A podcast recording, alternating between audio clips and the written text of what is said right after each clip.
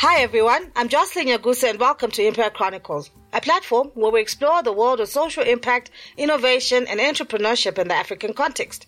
On each episode, we will feature enterprises that are combining impact with sustainability and profit. Today we chat to Julia Pierre Nina, co-founder of Fundi Africa, a digital marketplace that connects skilled workers in Tanzania with potential jobs. So Fundi is actually run by three people, essentially. Um, Andy Sanchez, who is from Mexico, uh, Savan Karmandarian, who is from Jordan, and myself. The reason that they are that they were sort of interested by the idea that I put forward was that they could identify with similar issues coming from countries that are in the process of developing as well and growing. That's very, very interesting. So, what was your trigger? Is there something specific that happened? Um, definitely. So, I think the trigger had to do mainly with, especially in Tanzania, we don't have very much of a middle class. Um, mm. It's just sort of budding at the moment, but doesn't really exist to the extent that it does in many countries. And um, the particular idea for Fundi came with a came through an interaction that I had with someone named Rama. He's a he's a carpenter, and I was living in Dar es Salaam at the time, and as I had just moved basically to to run this social enterprise, and as many people do, you you kind of you don't go to a furniture store like you you get someone to come and and fix uh, your couch or build a couch for you or something like that. And so I had found him through a referral because my building manager happened to use him. And I was really pleasantly surprised by my interactions with him. And once he had finished the job, um, he would keep calling me and he would say, you know, do you have uh, any more work for me? And, and I'd always have to say like, no, you know, I have everything I need. And something that really bothered me was the fact that here was an individual who was really professional, um, who was working actually really hard, who had a high standard of work, but didn't really seem to have any access to to opportunity. So the fact that he was, you know, pushing himself to try and find work, or that he was, you know, doing extra training in order to to perfect his craft, had no impact whatsoever on whether or not he got work. Yeah. And I would always have, you know, conversations with friends of mine who would say, oh, you know, I got this, this fundi, which in, in Swahili is the word for like a skilled worker, basically. And it's not an uncommon thing where they say, oh my gosh, you know, I hired this fundi and he's a nightmare and he broke this thing or, and, but they would still hire him again and they would be like, well, you know, why are you doing that? And the reality is, sort of better the devil you know than the devil you don't.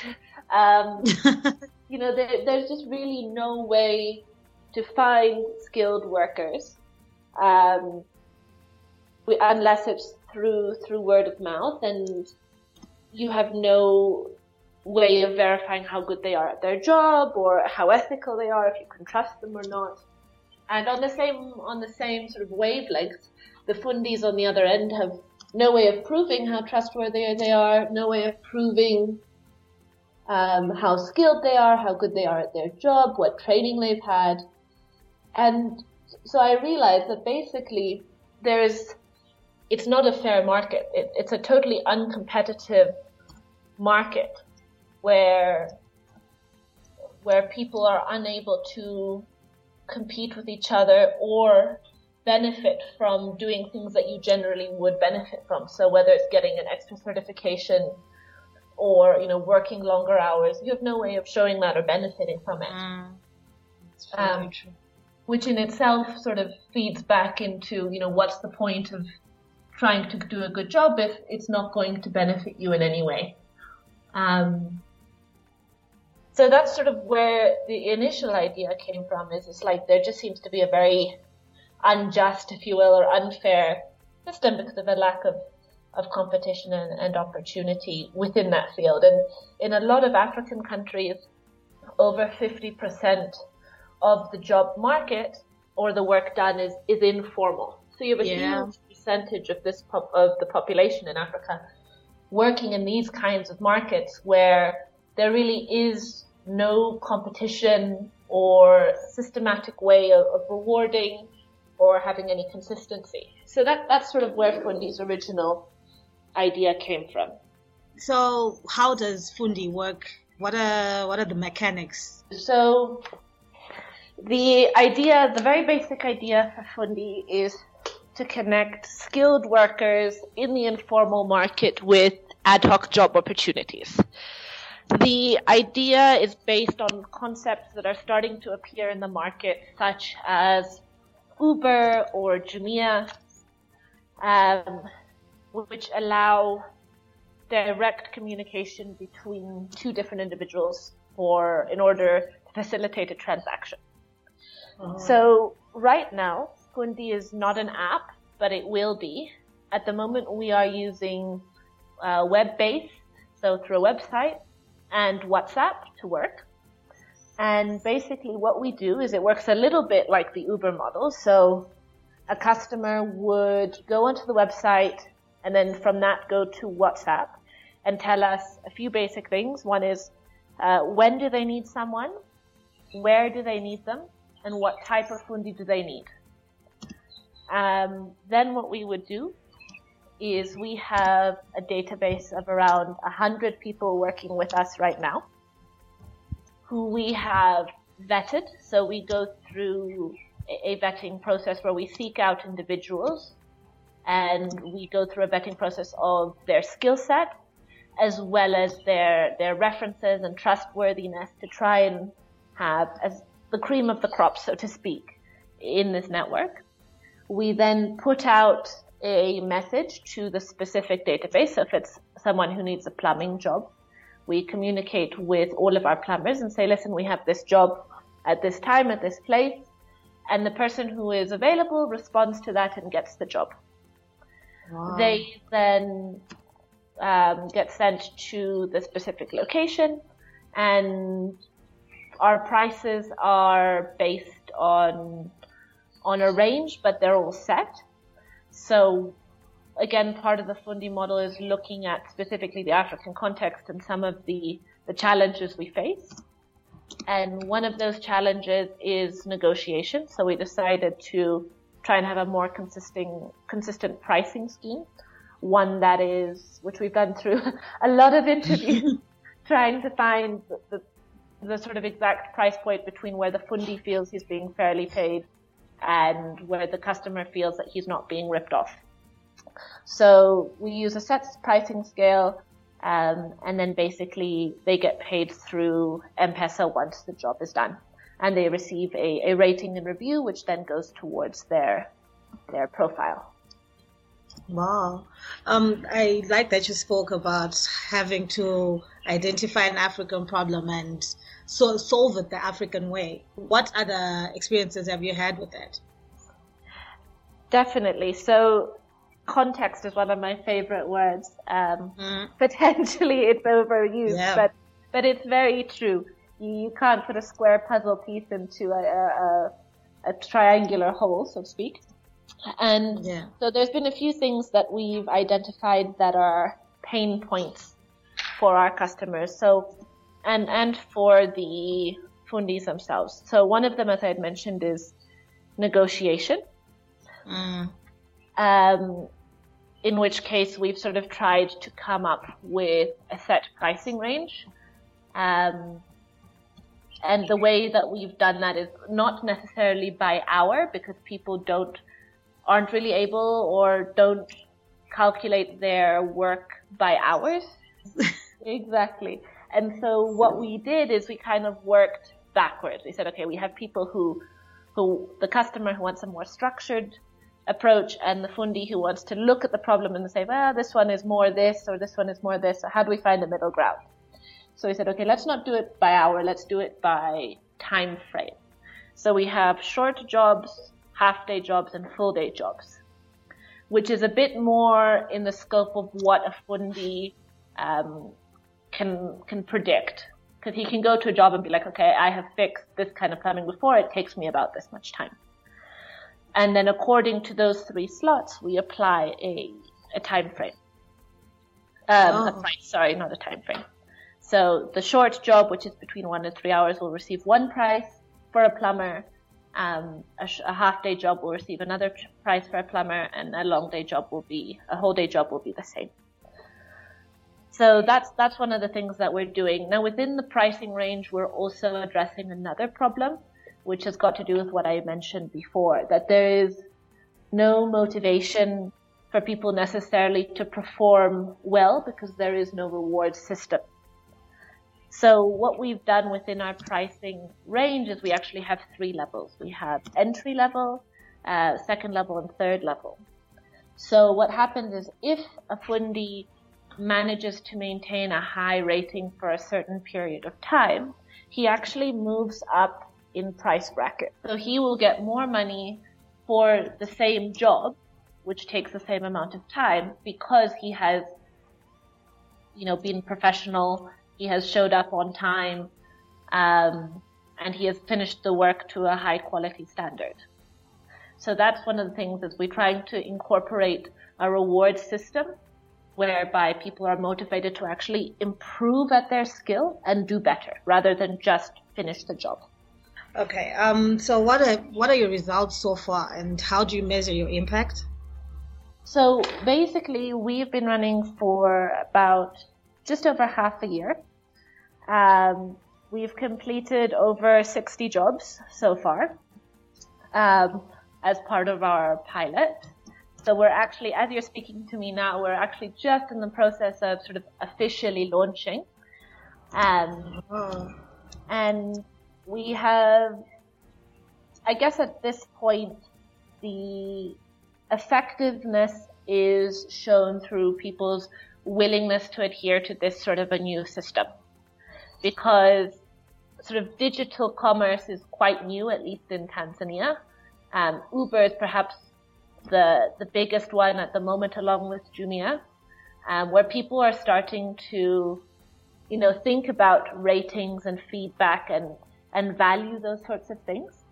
And so we have it, like I said, we have about a hundred fundis right now who have signed up and are willing to follow this kind of system. And that's actually quite uh, exciting for us. So their willingness to to approach work in a different way, to do things differently than they did them before. Um, that's the first achievement.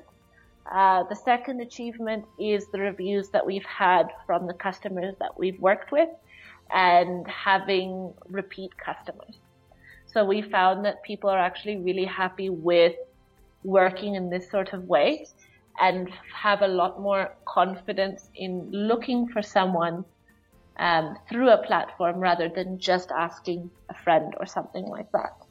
So in terms of that, those I think are our key achievements so far. So providing um, opportunities to, at this point, over 60 people, and also seeing a positive change in terms of people's willingness to adapt to a new way of working. So, uh, what do you envision for the enterprise in the future years? What we really want to do is to couple, and I guess perhaps this is what everyone aims to do, is to couple effectiveness with scale. So what we want to do is provide as many opportunities to as many people as possible.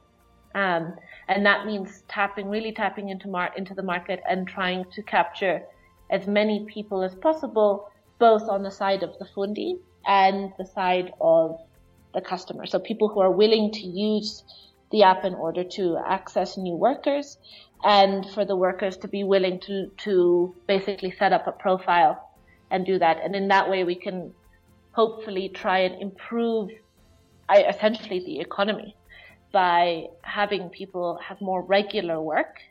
Part of what we want to do as well is to not just have it be a transactional company. It's not just about getting people connected to the work and then, you know, that, that's it for us. But it's about helping people improve as well. So not only are we doing that through our incentives, but we, we are also doing that through providing opportunities. So for example, um, if someone has a high rating for a certain period of time, they would get entered into a training program which addresses, let's say, professionalism or perhaps gets them the next level of certification in being an electrician. So it's about ultimately trying to build capacity, trying to build the way in which people work, so improving levels of professionalism and thus also opportunity, and then ultimately, hopefully, supporting people and enabling them to move into a sort of higher economic bracket to give them more opportunities to to sort of support themselves. And we're almost drawing to a close. Do you have specific sustainable development goals that um, your enterprise focuses on? The one that best fits what we're doing would be the the eighth one, which is decent work and economic growth. So we this applies to us in a few different ways. Number one is it's not just about yes, first step one is getting people into positions of work, but the second thing is making sure that people are also paid fairly because we cannot have economic growth if people are earning much less than they need to survive, even if they are working. So the first step is getting them the jobs. The second step is ensuring that they are being paid enough so that they are actually able to support themselves and reinvest into the economy. And part of that is, I think, being responsible in, in the provision of jobs. Now, we, we're not hiring people, but we are facilitating. And through our facilitation, uh, improving capacity is part of that mandate. And in that way, we feel we can not only help people perhaps imp- improve the number of jobs that they're getting currently, but also improve their skill sets, which will ultimately lead to more opportunities down the road. Any advice to our audience who are mainly people also in the social impact sphere? What have you learned so far? Oh my goodness. have we got another hour? I would say, I mean, I don't know if I'm in a position to give advice because I think, and perhaps this is the advice, is that context is has been everything in in my experience that particularly when working at least within the African context, it, it's so key to look at a problem from from every angle and understand all the stakeholders and, and why that problem even exists in trying to solve it. Um, I think that within the social enterprise field, we tend to always want to do good through some kind of economic uh, development method. However, I think it's it's very important that we're also very realistic about the contexts in which we work, uh, that we work in economies that are dependent on on growth and profit. And I think the more sort of realistic that we can be with ourselves and the less naive, um, the more effective we can be. So, you know, really understanding things in, in their entirety um, and trying to be as realistic as possible, I think is the best way to to achieve our, our ultimate outcomes. It would be it would be really great as well, you know, to whoever you know in your audience happens to be reading this or listening to this. One of the things that we would really like to do is is to collaborate because we believe that in order to be uh, effective, you can't just be a one man a one man team, so to speak. And we would be very keen to see who else is out there and what they're doing and what the areas of collaboration are. Because um, we truly believe that, without being too cliche, that together we can achieve far more than we can as, as yeah. individuals. Yeah, in the social impact sphere, collaboration is everything. It's key. Uh, in terms of scaling, is is your enterprise just working in Tanzania for now? Do you have any future plans of going to other countries? Yes, for sure. So right now we are piloting Dar es Salaam. Um, that happens to be the place where we have the most experience and where we've identified the need. But expanding to other African countries is definitely within our plans.